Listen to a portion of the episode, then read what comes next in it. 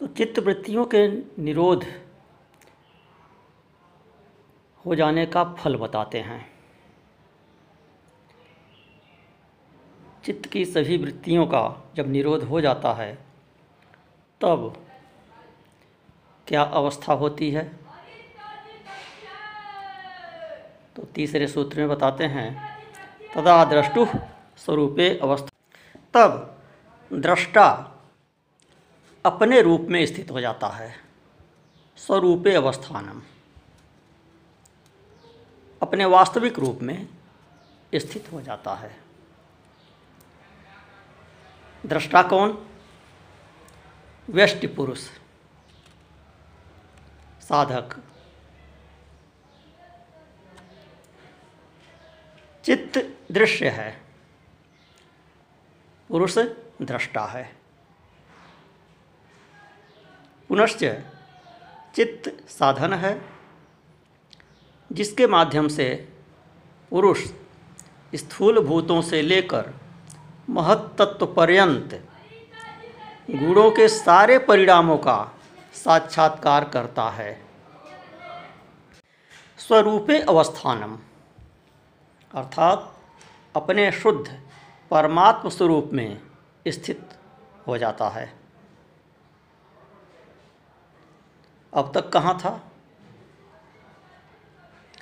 है, अभी भी वैसा ही जैसा पहले था। और जैसा पहले था, जो वास्तविक रूप उसका था, उसी रूप की प्राप्ति चित्त वृत्तियों का निरोध हो जाने पर भी होगा। किंतु अभी क्या है? निरोधावस्था से पहले वह चित्त वृत्तियों के अनुरूप अपने को समझता है। वह स्वरूप से कभी चित्त नहीं होता, किंतु चित्त की उपाधि से,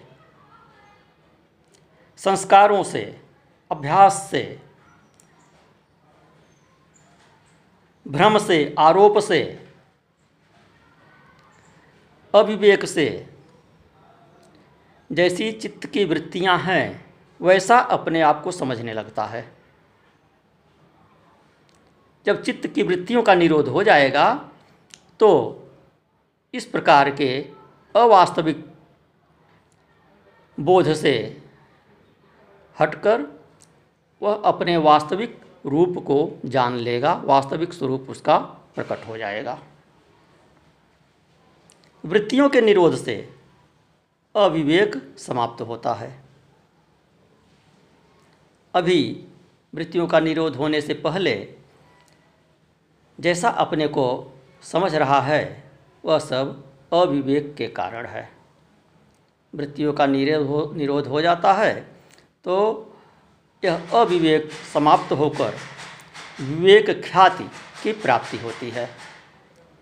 योगशास्त्र में विवेक ख्याति शब्द का प्रयोग किया गया है।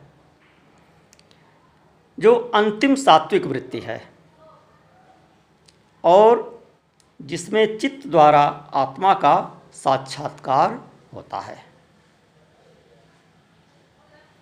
बस, यहीं तक पुरुषार्थ का विषय है। इससे आगे कोई साधना नहीं करनी होती है।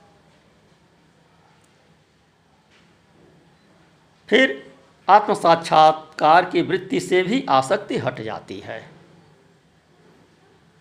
जब आत्म साक्षात्कार हो गया तो आत्म साक्षात्कार की जो वृत्ति होती है, जो संकल्प होता है, वह भी समाप्त हो जाता है। जिस चीज़ के लिए साधना कर रहे थे, वह चीज़ मिल गई तो फिर वह साधना करने की आवश्यकता नहीं रह गई। तो वह साधना करने की वृत्ति भी उसके बाद समाप्त हो जाती है। तो इस आसक्ति के हट जाने का नाम ही पर वैराग्य है। अर्थात जब कुछ भी पाने की इच्छा नहीं रह जाती, जब आत्म साक्षात्कार हो जाने पर आत्म साक्षात्कार की इच्छा भी समाप्त हो जाती है। पूरी तरह से आप्त काम हो जाता है। तो उसी का नाम पर वैराग्य है। उसके बाद चित्त में किसी प्रकार की कोई वृत्ति न रहने पर दृष्टा की शुद्ध परमात्म स्वरूप में अवस्थिति होती है। यह फल बता दिए चित्त वृत्तियों के निरोध का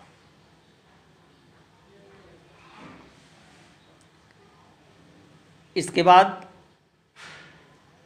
बताते हैं कि चित्त वृत्तियों को स्वतंत्र रखने पर, उनका निरोध न करने पर क्या होता है? तो अगले सूत्र में कहते हैं, वृत्ति सारूप्य मितरत्र। कि अन्यत्र, अर्थात चित्त वृत्तियों का निरोध न होने पर इस पुरुष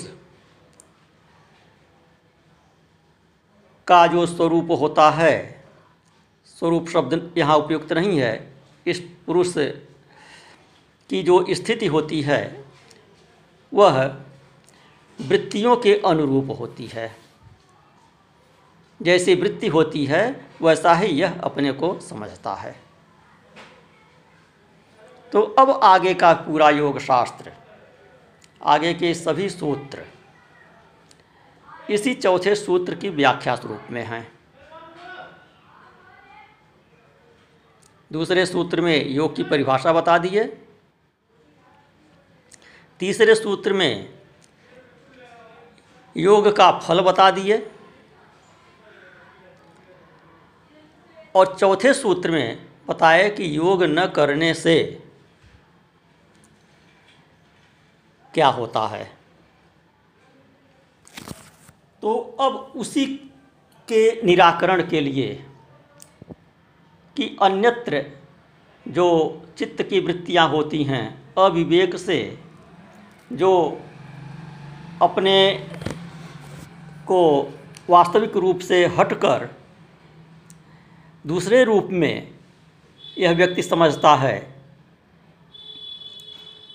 वह क्यों समझता है?